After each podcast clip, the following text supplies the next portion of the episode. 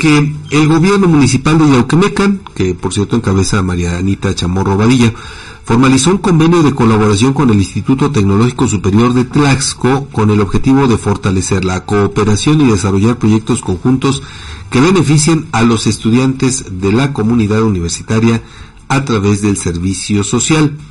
En el acto de firma del acuerdo, el director general del Instituto de Tecnológico Superior de Tlaxco, Blas Marvin Mora Olvera, expresó su agradecimiento por la disposición, facilidades y valioso apoyo brindado por la presidenta municipal para concretar este convenio que permitirá a los jóvenes poner en práctica sus conocimientos al mismo tiempo que contribuyen al desarrollo del municipio.